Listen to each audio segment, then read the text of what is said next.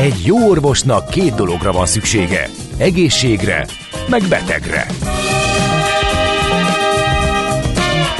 Folytatódik a minden hétköznap reggel jelentkező tünet együttes. Villás reggeli, a gazdasági Muppet Show. Mindennapi orvosság sorvadás ellen. Kérdezze meg orvosát, gyógyszerészét. A Millás reggeli főtámogatója a Schiller Flotta Kft.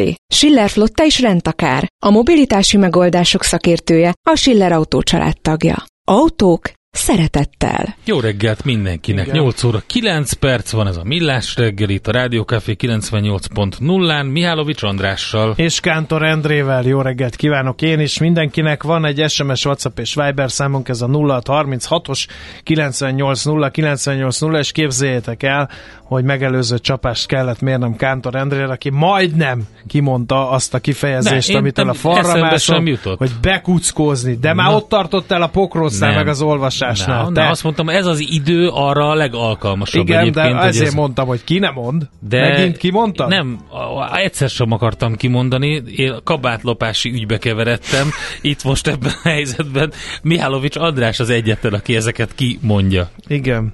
Uh, Kántor Endre ne, is kimondaná, ne csak dob, ne pingpongozza nevemmel. Jó. Na, na légy szíves, mondd el, hogy mit írtak a kedves hallgatók. Én Hát itt van, látod? Legutóbb orvosnál voltam, fogorvosnál letört fog miatt, megkérdezte, mennyit iszom, és adott egy alkoholistáknak szóló kérdőívet, kitöltöttem, majd azóta minden nap megiszom két pohár viszkit. Jó ötletet adott. Hát nem így kell a népegészségügyi problémákhoz hozzáállni, drága hallgatók, úgyhogy ez természetesen csak irónia, meg vicc, stb. stb. Akár csak a szintén Kántor Endre, ha már névpingpong által megadott kis játék, amiben ugye a dallaszt kell nézni, és ahányszor de... valaki tölt valamit, akkor Ez már nem csak dallas működik egyébként. Na, um, sokkal inkább beszéljünk arról, hogy sokkal milyen szocó hatások vannak, mert hogy um, Kérdésünk az, hogy történt-e jelentős változás a privátbanki portfóliókban június, július 1 után. Itt van velünk Plesinger Gyula, az MBH Private Banking igazgatója. Szervusz, Szervusz jó reggelt. Jó reggelt, sziasztok! Először is szedjük ketté a kérdést. Ti megijedtetek, amikor kiderült, hogy bedobják ezt az új adónemet, hogy most hirtelen feldúsul a munkátok, mm-hmm. aztán majd utána térünk ki arra, hogy az ügyfelek megijedtek-e.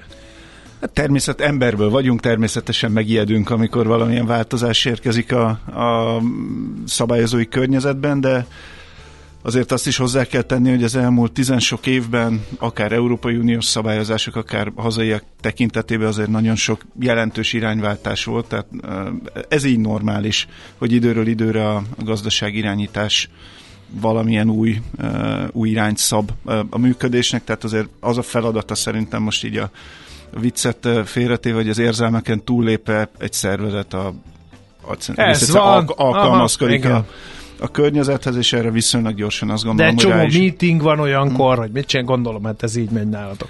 Hát ez egy a, kis kulisszatitok, ha ez valakit érdekel, ez azért egy jó, jó hét, másfél hétbe telt, amíg uh-huh. itt a, a, a vonalakat ilyenkor egy, egy szervezet ugye rendezi, hogy akkor hogyan tovább változik-e valami érdemben nagyon őszintén én személy szerint jóval nagyobb változásokra számítottam, mint amit uh, aztán azóta tapasztaltunk. Hát mi színné tárgyaltuk ezt a témát, mert mi is arra számítottunk, hogy majd az emberek megijednek, és nagyon át fogják ezt az egész befektetési portfóliójukat struktúrálni, hiszen senki nem akarja, hogy a hozamnajának a jó részét, vagy akár a, az egészét elvigye egy ilyen extra adónak. Igen, azt gondolom, hogy ezek azok a lélektani hatások, amiket így az első kérdés felvetésén kérdésénél már érintettél is, hogy először az ember úgy hajlamos, hogy mindenre, mindentől megijedni egy kicsit. Azért egy dolgot én egy picit ilyen más megvilágításba helyeznék, hogy a, a, a, a szocó bevezetése nyilván egy egyértelmű üzenet volt azzal kapcsolatban, hogy a, a kormányzat preferálja azt, hogy állampapírokba fektessenek a, a, a, a megtakarítók. Tök jó, értjük. De nem mondta azt a kormányzat, hogy ne fektessenek amúgy egyéb kockázatos eszközökbe, és tehát semmiféle tiltás nincsen, semmiféle gazdasági racionalitás nem szól az ellen, hogy, hogy más eszközöket is választanak. Egy kicsit magasabbra került az a, az a küszöbb érték, vagy az a kockázati szint, ami fölött megfontolandó egy ilyen, de egyáltalán nem ördögtől való továbbra sem, július egy után sem, hogy egyéb eszközosztályokba kukkantsanak be a befektetők. Uh-huh. Uh, az állampapír meg nem is rossz befektetés, sőt, ugye vakarják a fejüket a befektetési szolgáltatók, hogy milyen alternatívát tudnak ráadni. Tehát így talán akkor emiatt nem volt ilyen nagy felzúdulás, hogy amúgy egy, is egy olyan eszköz felé terelget a kormányzat, ami egyébként nem rossz befektetés? Hát erről van egy saját bejáratú gondolatom, véleményem, amit itt most megosztanék a nagy érdeművel vitaindítóként akár. Ha úgy közelítjük meg ezt a kérdést, hogy hogy felszabdaljuk az egyes befektetési időhorizontokat ugye ilyen évekre bontva, és azt nézzük, hogy mondjuk nullától két évig van nekem egy megtakarítási horizontom, mert utána aztán valamire el akarom költeni a, a, a pénzemet, akkor azt látjuk, hogy a következő két évben hogy András, is említetted, a, a állampapírnak a primátusa az nem nagyon megkérdőjelezhető, hiszen olyan magas uh, várhatóan az infláció még az idei, uh, meg, meg talán még a jövő évben is, hogy azt ugye kikorrigálva ezzel a kis felárral, amit az AKK biztosít, 20% körüli kuponja lesz egy prémium állampapírnak, tehát nagyon-nagyon attraktív És abból lesz. a szocót levonva még jut is marad. Is. Hát ott ugye nincs is szocó még ja, a, az, az állampapíron, de nagyon nehéz mellé, mondom még egyszer, egy rövid két éves időtávon bármit tenni, szocó ide vagy oda. Tehát nagyon szerintem a befektető gondolkodását nem befolyásolja. Hát ezen, akkor lehet, ezen hogy majd később lesz ennek hatása. Ha kiárazódnak ezek a klasszikus állampapírok, és már nem lehet akkor a jó hozamot elérni, na akkor mi lesz a befektetőknél, ugye? Igen, ugorjunk egyet az időtávban, öt éven vagy azon túlra, és ez meglep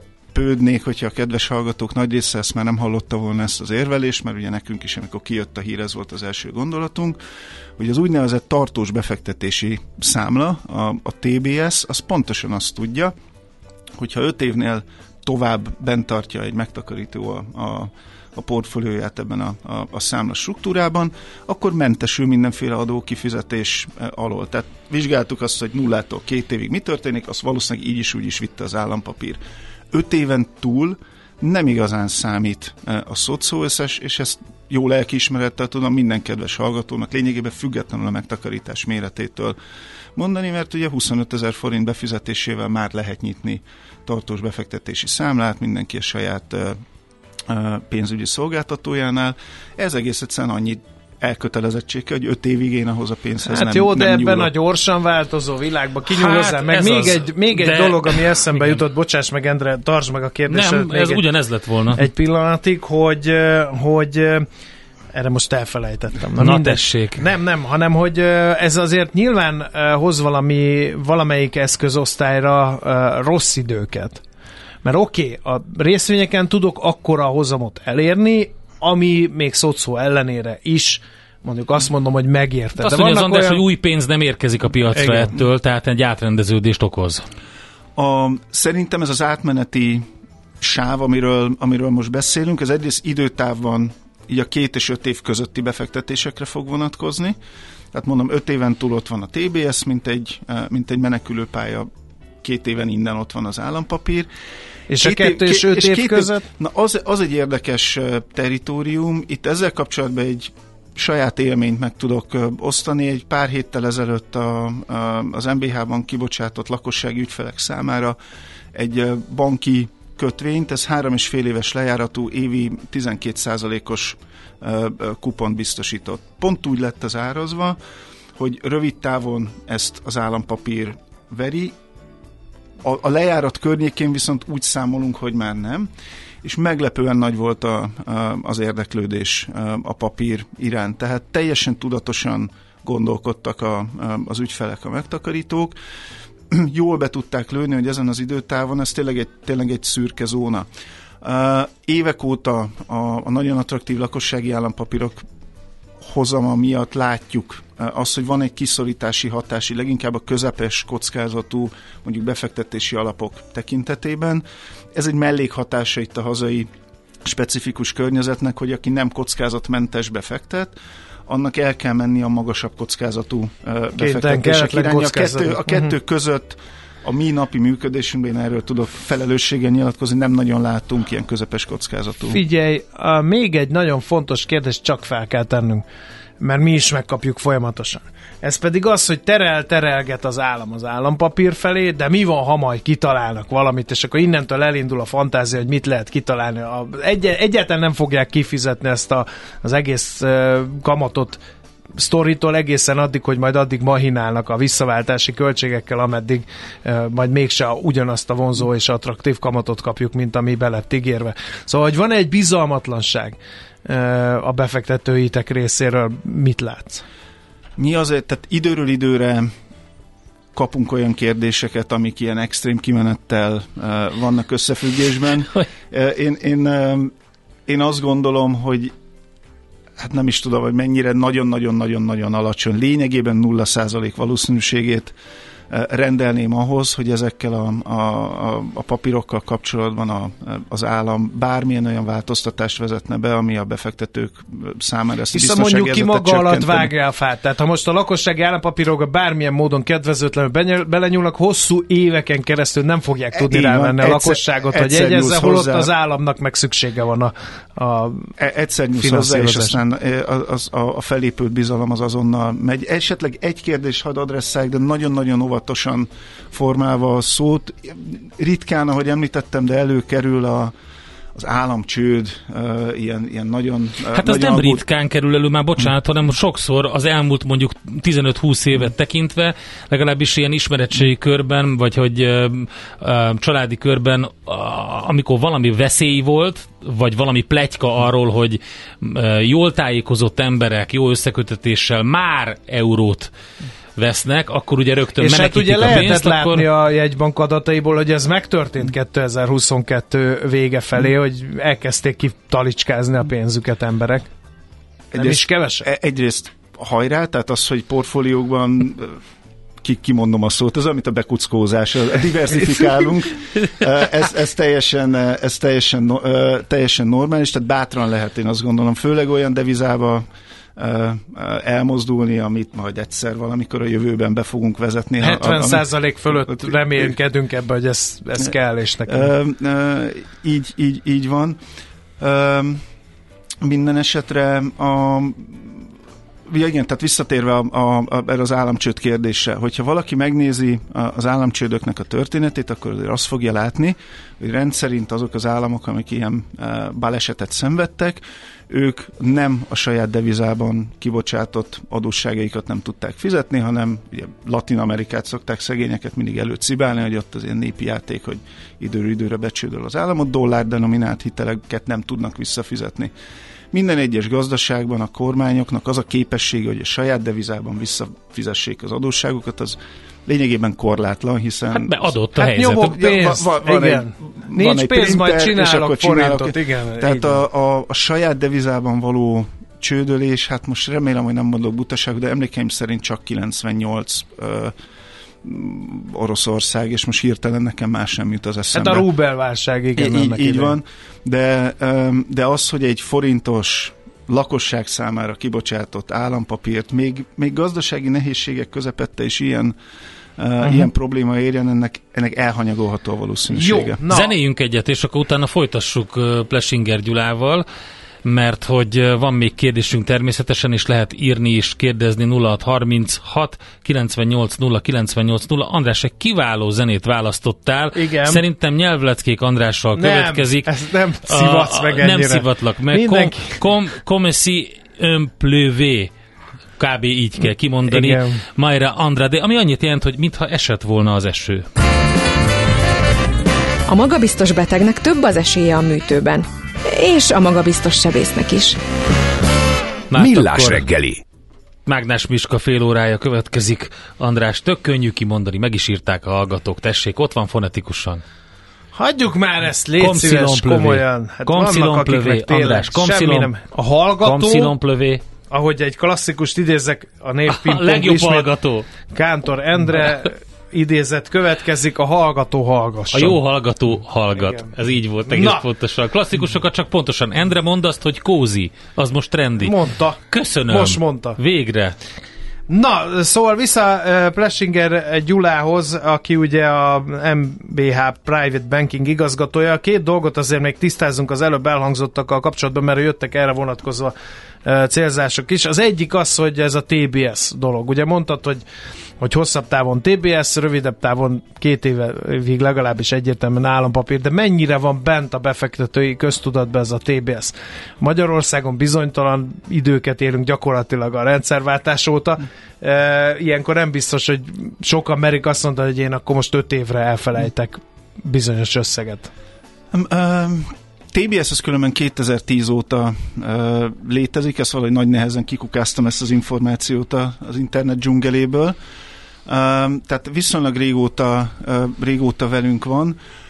Privátbanki oldalon jellemzően azért a, a TBS nyitások azok egy, egy ügyfélkapcsolathoz hozzátartoztak. Gondoltam volna én egészen a, a, a, a közelmúltig, amikor ugye kijött a, az új, új szabályozás, akkor ugye hátra döltünk, hogy semmi gond nálunk Úgyis téb... tudatos befektetők TBS-szel operálnak, igen. Majd letöltöttük az adatokat, és nem nagyon hittem őszintén szóval elsőre, hogy azt látom, amit, amit látok, és kiderült, hogy pontosan az állampapíroknak az adómentessége miatt az elmúlt években ugye egy kicsit háttérbe szorult. És hogyha ez igaz a, a privátbanki ügyfelekre, én nem tudom hát akkor a lakosságra még fe, igazabb, hiszen a privátbanki ügyfelek pallérozottabbak pénzügyre. Meg, meg talán hosszabb a, a, a befektetési időtávjuk, tehát azt gondolom, hogy ilyen téren, tartós befektetési számla nyitás terén lehet, hogy a háztartásoknak így, így, így van egy kis Van hova tovább. Én, én ezt ö, tudnám így most minden hallgatónak uh-huh. javasolni, hogy fontolják meg, hogy van esetleg a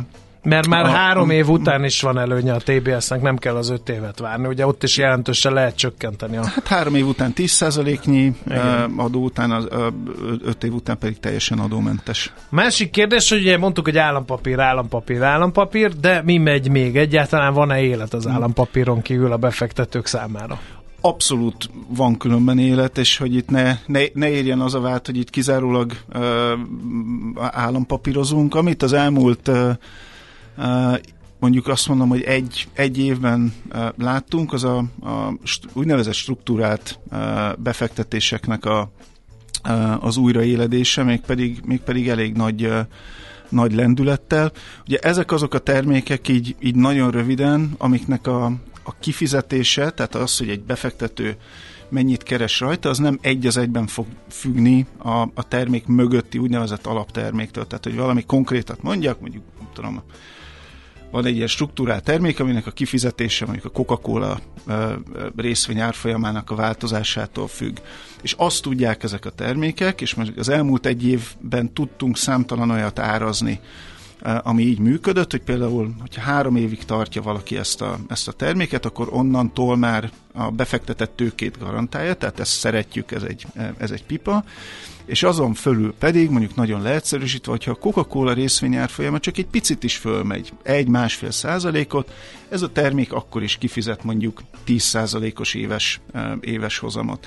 És ez pont a mostani piaci környezetben nagyon kellemes, amikor ha megnézzük mondjuk az elmúlt év tőzsdei árfolyam ingadozását, vagy bármelyik alaptermék, úgy, úgy igazán trendet nem, nem látunk, ugye el van, de egy hullámzik le föl, ebben a környezetben a struktúrált termékek gyönyörű szépen működnek, és ezeknek a, a, a helyét látjuk is a portfóliókban. Ez is klasszikusan egy privát vagy prémium banki e, termék, de azt tudom mindenkinek jó szívvel javasolni, hogy pénzügyi Igen. szolgáltatójával egyeztessen, és ha alkalmas egy ilyen termékbe történő befektetés, akkor érdemes megnézni. Oké. Okay. Forint mert árfolyam. mindig megkérdezzük, mikor itt van a Gyula, most sem fontos. ússza meg, igen. Ugye itt volt egy kis, hát két, két egymás melletti hírt említenék csak a portfólióról, hiszen az egyik irányadó gazdasági lap. Az egyik az, hogy állva tapsol mindenki a forintnak, hiszen gyakorlatilag a bajnok deviza lett. A másik oldalon pedig, hogy jelentős gyengülés indulhat be a forint árfolyamában. Ezt tegnap egymás mellett láttam. A, talán vakarhatja a fejét valaki, hogy ez most akkor hogy? Igen, hát ezzel le is fettük a lehetőségeknek Értem. a teljes, te, te, teljes spektrumát. Hadd legyek én itt nagyon politikus, és valahol a kettő közé helyezném a saját, saját várakozásaimat. Az azért látszott itt az elmúlt időszakban, hogy ez a 370-es vagy 370 alatti árfolyam, ez azért mintha megfogta volna, ami nem Pedig örültünk neki. Most Örült, így Szerintem aminek, előtt. szerintem aminek örül, igen, ez a klasszikus igen, szezonális, szezonális kérdés, kérdés. most vegyek-e euró? Igen. igen, különben erre a válasz, az az, hogy akkor vegyen mindenki eurót, amikor megszületett a döntés arra, hogy, eh, Igen. Uh, hogy, hogy nyara zárója bezárva, és akkor nem kell idegeskedni miatta. Úgy is fogunk uh, idegeskedni. Nyilvánvalóan. túl vagyunk rajta. Mondjuk annál rosszabb nem lehet, mint amikor tavaly elindultunk, és gyakorlatilag a tizenpár órás autóútnak a közepén már sokkal drágábban tankoltam, mint amikor elindultam. Az volt az a, az, az elképesztő forint gyengülési periódus, de hát ezen már túl vagyunk. Hát ezt na- nagyszüleink láttak szegények Igen. még a igen. No, de hogy visszatérve, visszatérve az árfolyamra, um, ugye elkezdte a, a, a kamatcsökkentési uh, ciklusát a, a, a jegybank. Én azt gondolom, hogy az a pálya, amit most így a piac vár, az pont az a konzisztens, amit mondjuk az elmúlt egy, egy, egy hétben láttunk, hogy azért szép lassan a forint így, így forintról forintra gyengülget az euróval szemben. Ennek van egy teljesen racionális magyarázat. Ugye a forint erősödést az elmúlt fél évben, háromnegyed évben a, a londoni spekulatív befektetőknek a magas kamatok iránti étvágya generálta. És ahogy a jegybank megy lépésről lépésre a, a kamatokkal, hozamokkal lefelé, úgy ez az étvágy, ez, ez csökkenni fog. Én arra számítok, hogy ezek a spekulatív pozíciók ezek csökkenni fognak. Ez normális, ennek egy normális velejárója az, hogy várhatóan enyhén a forint uh, gyengülni fog az euróval szembe. Ez legalábbis az én személyes várakozásom, de hogy Endre említetted, így bármi, kinek, kinek megvan Bármi a, lehet, igen. Uh, amire szerintem a jegybanknak itt a mostani helyzetben uh, ügyelnie kell, az, hogy, uh, hogy olyan tempóban csökkentsen kamatot, hogy az összhangban legyen a piaci várakozásokkal, tehát hogy ne indukáljon aztán egy olyan... Ne, hogy véletlenül kívánt, eldobjanak vissza, mindent, és vi, vissz, vissz, vissza, visszatérünk oda, ahonnan, uh, ahonnan éppen indultunk. Hát meg tehát ez, ez most egy bonyolult makro helyzet lesz, mert itt a, ugye mindig összekötjük az inflációval, hiszen lényegében ez lenne az, a, a fő feladat, de hogy uh, itt egy csomó olyan dolog van, ami hatással lesz az inflációra, ami teljes mértékben távol áll a jegybank bármilyen eszköztárától a következőkben, úgyhogy lehet, hogy miközben beindul egy ilyen kamatcsökkentési periódus, teljesen más pedig nagyon erőteljesen hatni fog az árnövekedésre, úgyhogy izgi lesz. Hát egy ilyen esős reggelt nem szeretnék szétrombolni ilyen, ilyen száraz közgazdaságtannal, de Röviden a, a, a deviza, hogy mondjam, makrogazdasági kötődése az két dimenzióban ragadható meg. Az egyik, hogyha egy gazdaságban magasabb az infláció, mint máshol, akkor ott gyengülni fog a deviza, vagy ha egy gazdaságban nagyobb a folyófizetési mérleg hiánya, meg nagyobb a külkereskedelmi mérleg hiánya, mint a másik gazdaságban, akkor gyengülni fog a deviza. Hát ebből, Ami, egy, ebből mind a kettőben meg pipa, két mi, pipa. Két, két pipa, tehát ez is magyarázta a forinton uh, lévő komoly nyomást a, a, mondjuk itt tavaly ősszel. Az infláció nagyon-nagyon szerintem ez közös érdek, hogy bízzunk abba, hogy elindult lefelé, és így évvége, évvégéig azért jelentősen alacsonyabb mutatókat fogunk látni. Ha valaki ránéz a, a, a folyófizetési mérlegre, az a tavalyi um, energiasok után valami javulást láthat, tehát én személy szerint úgy, úgy látom ezt a rendszert koherensnek, hogy még egyszer kamatot csökkent az MNB, ez valószínűleg a pozíciók zárásához vezet majd, ami enyhe forint gyengülést indukál, de a makrogazdasági helyzet a, a nagyon kellemetlenből a, a, a tavalyi év folyamán elmozdult egy valószínűleg egy tolerálhatóbb szintre, ami miatt már ilyen forint szabadesést reményeink szerint nem fogunk látni.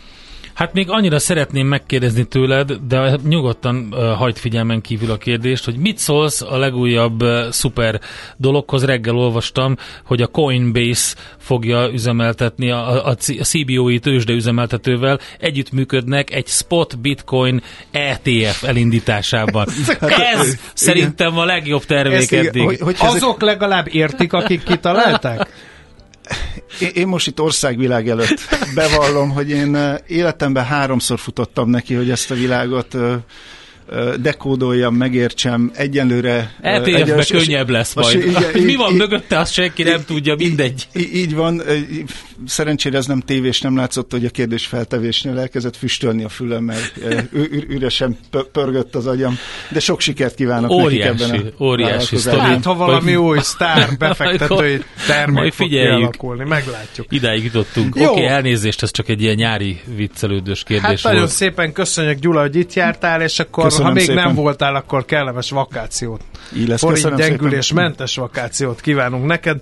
Köszönjük még egyszer, hogy itt voltál, várunk legközelebb is természetesen. Plesinger Gyula volt itt velünk, az MBH Private Banking igazgatója. Jé, hát ez meg micsoda? Csak nem. De, egy aranyköpés. Napi bölcsesség a millás reggeliben.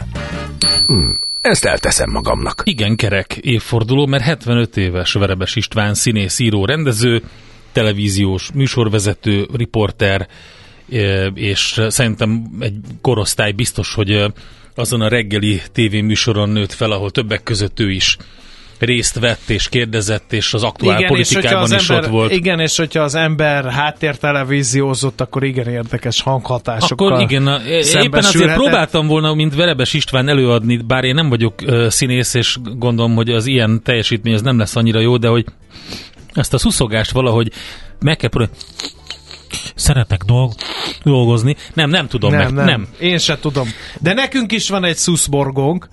Ja, uh, igen. Ács Gáborra gondolsz? Igen, aki folyamatosan uh, ugyanezt játsza, tehát a Mélás reggeli Verebes István Ács Gábor, és szerintem az utóbbi ez az, megvan, megvan a hang.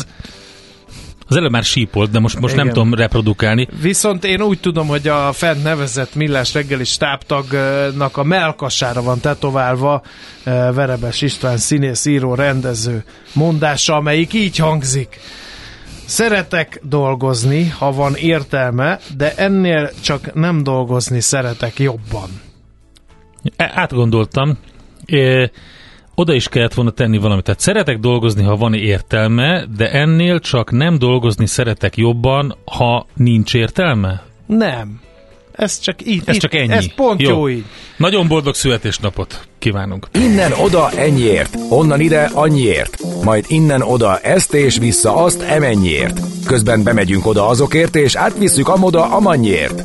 Mindezt logikusan, hatékonyan. Érted? Ha nem, segítünk! Észjáték! A Millás reggeli logisztikai rovata következik. És bennen azt nézzük meg, hogy brutális visszaesés van a közúti árufuvarozásban. Vannak olyan piaci szereplők, ahol itt Magyarországon, ahol az első negyedév végén egy nagyjából 30%-os visszaesés volt tapasztalató a közúti árufuvarozás volumenében. Dr. Dór Zoltán, a Magyar Logisztikai Egyesület elnöke van a vonalban.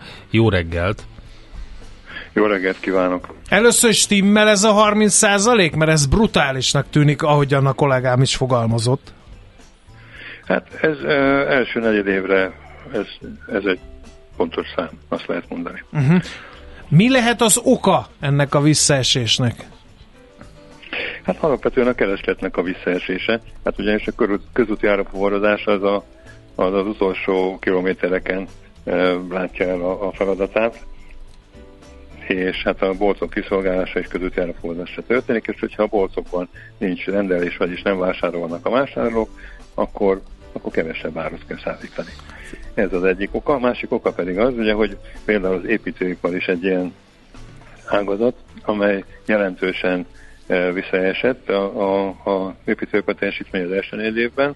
Már ugye ez már tavaly elkezdődött természetesen. És hát, hogyha nem kell építőanyagot, annyi építőanyagot szállítani, akkor ott is, ott is ugye Igen. van. Ez az ágazat mekkora gazdasági súlyjal rendelkezik? Ez azért kérdezzük, mert hogyha itt ilyen derék visszaesés van, annak lehet-e lenyomata a GDP-ben például? Hát biztos, hogy lesz lenyomata a GDP-ben. Hát alapvetően a, a közúti forrozás 5%-ot képvisel a GDP-ből uh-huh. nagyságrendileg.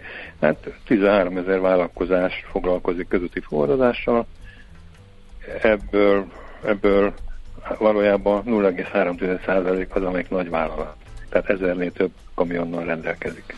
Uh-huh. Az azt jelenti, hogy 90%, 90 a mikrovállalkozás, azért egy 10 kamionnal rendelkezik, ezek a legsérülékenyebbek egyébként ebben a, ezen a területen, azért, mert aki nemzetközi forrázásra foglalkozik, az, az egy, egyrészt nem érzékeli ezt a problémát ilyen súlyosan, mert az, amit Magyarországról kiesik, neki azt a nemzetközi fuvarba tudja pótolni.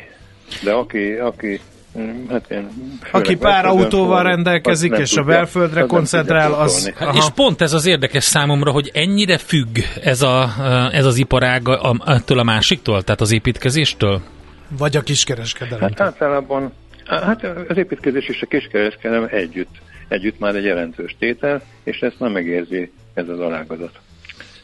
De hát ennek voltak jelei már korábban is, mert ugye hát ezt nemzetközi viszonylatban is tapasztalható azért visszaesés, és ugye ezt úgy mérjük, hogy például a konténerek árának a, a tengeri konténerek szállítási árának a, a, a, a alakulása, az, az egy tendenciát mutat. És ugye hát a, a Covid utáni időszakban, ugye hát ilyen hiány állt elő konténerekben, akkor 13-18 ezer dollár között volt a, egy konténernek a mit tudom, Shanghai Koperi szállítás ideje, most 1800-2000 dollár jelenleg. Hát ez folyamatosan csökkent. Hát valószínű, hogy ennél tovább nem fog csökkenni, de, de ez mindenképpen jelezte azt, hogy, hogy eh, forgalom visszaesés van. Igen, és egy érdekes jelenség is van, mert hogy ebben a rovatban beszéltünk az árakról is, ott meg áremelkedés van. Hát, hogyha csökken a kereslet, akkor hogy, hogy emelkednek az árak? Teheti fel az egyszeri hallgató a kérdést. Hát, ha most a fuvardíjakra gondol, hogy az emelkedik, akkor valóban emelkednek a fuvardíjak, hiszen a, a fuvardíj az nagyon sok költségből tevődik össze.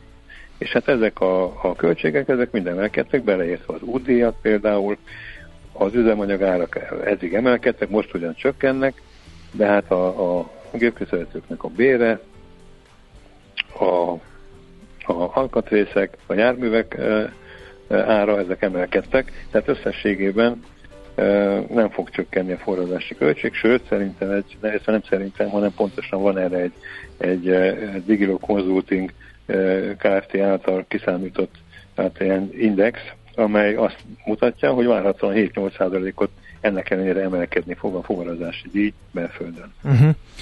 Uh, milyen hatásai várhatók ennek a, ennek a kereslet csökkenésnek? Ugye mondta, hogy rengeteg a sérülékeny vállalkozás, akkor ezek közül biztos lesznek áldozatok? Vagy, vagy ki lehet ezt mozogni valamilyen szinten addig, amíg újra beindul a piac? Hát természetesen, mint piaci szereplők próbálják, ahogyan mondta, kimozogni ezt a problémát, és ezt ugye egyrészt úgy csinálják, hogy azokra az autókra, amelyekre nincs fuvar, leadják a rendszámot, és akkor nem kell például a képjárműadót fizetni, ugye ha nem megy az autó, akkor üzemanyagot se fogyaszt, sofőrt se kell rá fizetni, de hát ugye ez annyira nem jó, de ez egy, ez egy átmeneti megoldás, illetve hát megpróbálnak a, azok is külföld felé fordulni, akik eddig nem csináltak külföldi fuvarokat. Uh-huh. Mi a helyzet a sofőr hiányjal? Ez megvan-e? Ez azért érdekes, mert hogyha nincs elég fuvar, e, és nem tudok munkát adni a sofőrnek, ugye leteszem a rendszámot, mint hallhattuk, az egy, az egy dolog, de a sofőrt azért nem árt fizetni, e, mert ha elmegy, akkor ki tudja, hogy ha beindul a piac, lesz-e helyette más. Igen, hát a sofőr hiány már nem feszít annyira, mint korábban. Ennek két oka van. Ugye egyrészt a a nagyvállalatok azért ezt megoldották külföldi külföldre behozott sofőrökkel, legalábbis részben, másrészt pedig hát csökkent a forradási igény, tehát nem kell annyi sofőr. Uh-huh. És arról, arról milyen hírek vannak, mert az is nagyon ráirányította a figyelmet az ágazatra, hogy volt egy cég, aki a Fülöp-szigetekről, meg Indiából, meg nem tudom én honnan akar sofőröket behozni. Akkor ez még mindig jó ötlet tekintve a piaci viszonyok alakulásán? Hát az a helyzet ezzel, hogy én is azt gondolom, hogy ez nem rossz ötlet olyan értelemben, hogy hát Indiából már itt van 70-80 sofőr az egyik vállalatnál, és, és most egyelőre még tanulófázisban vannak, tehát ugye kísérővel vezetnek, de nem sokára önállóan fognak fuvarozni, illetve Hát Fülöp-szigetekről is valóban vannak munkavállalók Magyarországon, de ezekkel az a jó, hogy ezek szervezettek. Ezek három évig itt lesznek, tisztessége becsülettel dolgoznak, megkapják fizetést, aztán három év múlva visszamennek. Uh-huh. És akkor addigra majd kiderül, hogy, hogy meg lehet-e oldani a, a sofőrigényt magyar forrásból, vagy magyarországi forrásból, hanem akkor jönnek újabbak helyette. Az utolsó kérdés meg egy kicsit az elkereskedelemre vonatkozik, ami megint csak meglehetősen fuvarigényes történet. Ez nem segíthet át vállalkozásokat a nehézségeken, vagy tök más kategória a közúti árufuvarozás meg az elkereskedelem kiszolgálása? Hát alapvetően, amiről eddig beszéltünk, az a kamionnal történő fuvarozás. Uh-huh. Az elkereskedelem általában kisebb járművekkel, tehát vagy furgonokkal, vagy három és fél tonnás járművekkel szállítanak csomagokat, de hát a csomagokat ugye pont és pont között szállítanak nagyobb járművel, és egyébként pedig hát házhoz szállítással, vagy akár robogóval, furgonnal, kerékpárral, tehát ennek sokféle lehetősége van, úgyhogy hát nem nagyon van ez, átfedés. Ez a nem, nem, igen. Segít, igen. Jó, hát érdekes a helyzet, a megoldás egyelőre nem látszik, meg a kimenetel de ha majd látszik, hát visszatérünk le. valamiféle megoldás látszik az indiai és Fülöp-szigeteki sofőrökkel, ami nagyon érdekes fejlemény, de hogy a kicsi piaci szereplők hogy fognak túlélni, ez még kérdés. Nagyon szépen köszönjük az információkat, majd még beszélünk erről, igen, ahogy mondta az András, ja. hogyha látszanak majd nyomai annak, hogy milyen változás lesz, hogy merre megy Köszönjük, szépen. Köszönjük szépen. Szép napot, jó munkát. Növekedni kell a gazdaságnak. Köszönöm. Legyen így. Köszönjük. Legyen így, igen. Viszont hallásra. Dr. Zold, Dr. Dor Zoltánnal, a Magyar Logisztikai Egyesület elnökével beszélgettünk. Tervezés, szervezés, irányítás, ellenőrzés. Kössük össze a pontokat. Észjáték. A Millás reggeli logisztika rovata hangzott el. Szóval Randi bejött a stúdióba, és Bajban technikai... a költségvetés. Még a pénzügyminisztériumnál is meglepődtek.